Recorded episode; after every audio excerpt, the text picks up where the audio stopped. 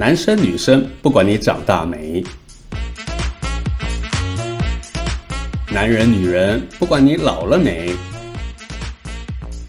身体要健，心里要康。没了健康，什么都是白搭。欢迎来到健康性爱生活复合诊疗所。我是负责生产白日梦的艾瑞克。球病毒的肆虐，再度强化了大家对于家庭这个最小社会组织的概念。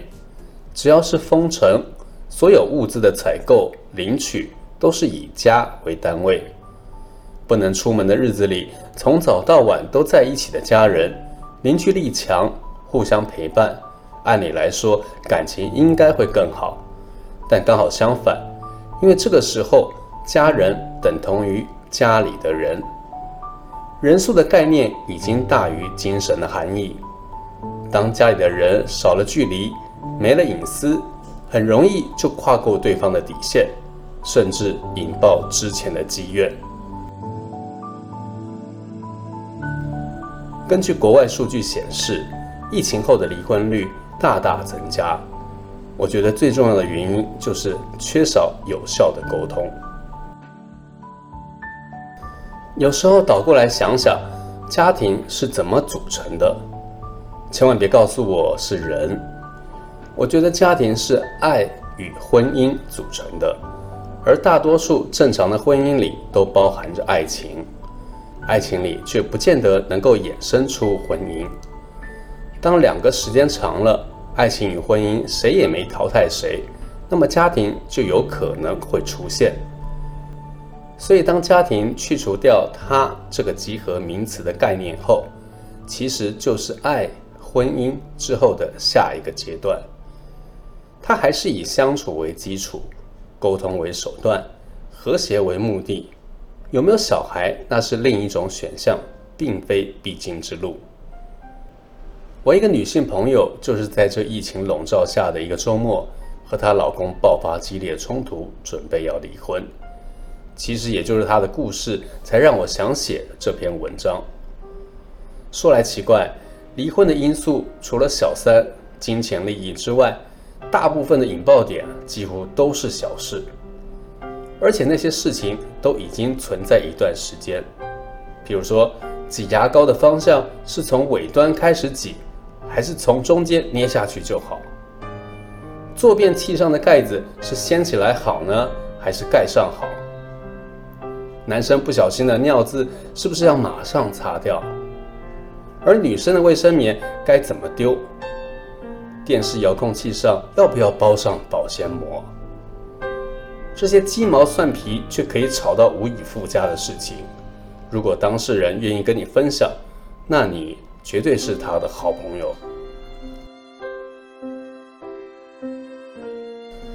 两性相处之所以不容易，就是因为两个人都来自不同家庭、不同教育、不同环境，价值观自然也就不同。刚才那些听起来都是微不足道的事情，但是积累久了，却足以摧毁一段婚姻，或是让两个人反目成仇。生活中一点一滴的积怨，如果缺少了沟通协调，长期下来，总有一天会爆发。电影世界里的东方不败，或是现实中的真正爱情，输家通常是认真的那一方。尽管你自认武功盖世、情场老大，但总有翻船的那一天。因为越是亲近的关系，就越容易自以为看出对方的端倪。进而误判了讯息，伤了对方，也伤了自己。事实上，能够结婚就代表有一定程度的了解对方。长期相处的大数据更容易解读对方的微表情。举例来说，你今天嘴角上扬的角度不太对哦，代表你没有那么开心，对不对？你可以直接骂我，但是眉宇中请不要夹杂不爽的褶皱。你是说谎了吧？为什么不敢看我？而且眼神中夹杂着空灵的漂移，这些都可能只是挑衅的开端。之后如果再补上类似这样的疑问句：如果你了解我，怎么还会做这样的事情呢？你做这样的决定，你觉得你真的了解我吗？你觉得这样公平吗？于是战争可能就一触即发。爱自己多一点，简称自我，这是凡夫俗子的通病，很难避免。但是过度自我就是沟通的毒药。两人当中，如果有一方始终以自我为中心，把生活重心全都围绕在自己身上，甚至明示暗示你：“你爱我就要接受我。”这不仅会产生越来越多的摩擦，也等于埋下这段关系崩坏的可能。两个人认知的不同很正常，相处久了，我们应该学着去理解对方的理解。也许今天是真累了，嘴角没办法上扬的太高，不是敷衍你；也有可能担忧着母亲的病情，眉宇之间多了道皱纹，不是不在乎你。而眼神的空灵飘移，只是怕无法兑现对你的承诺，因为业绩没达标，奖金下不来。怕扫了你出国度假的好兴致，所以无法面对你。这些心理情绪的内斗争，谁都会有，但前提却有一个共通性：因为我爱你，我在乎你，所以我不讲是不想让你烦恼。爱情如同菜刀，时间长了就该磨一磨。回想一下爱情的最初，家庭的开始。我会亲吻你褶皱的眉头，让它打开。我会用我揉完面团的双手拉开你最美的微笑嘴型。我会固定着你的脸颊，逼迫你把空灵游离的眼神认真的盯着我，比赛谁先眨眼。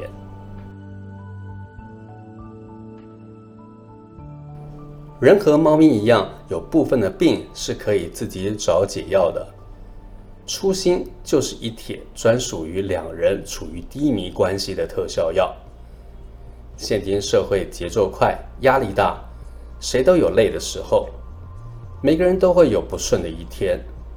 如果两个人都可以在矛盾或是怀疑的当下，用初心的良方来抱抱对方，耍耍无赖，撒撒娇，很多事情就不会抱着疑问上床睡觉。有效的沟通就如同一帖良药，只是这药外面医生开不来，只有你或是他两个人可以做到。回到恋爱初期的初心状态，哪有什么重要的事情能撼动你们？要不然怎么会结婚？怎么会想要在一起一辈子？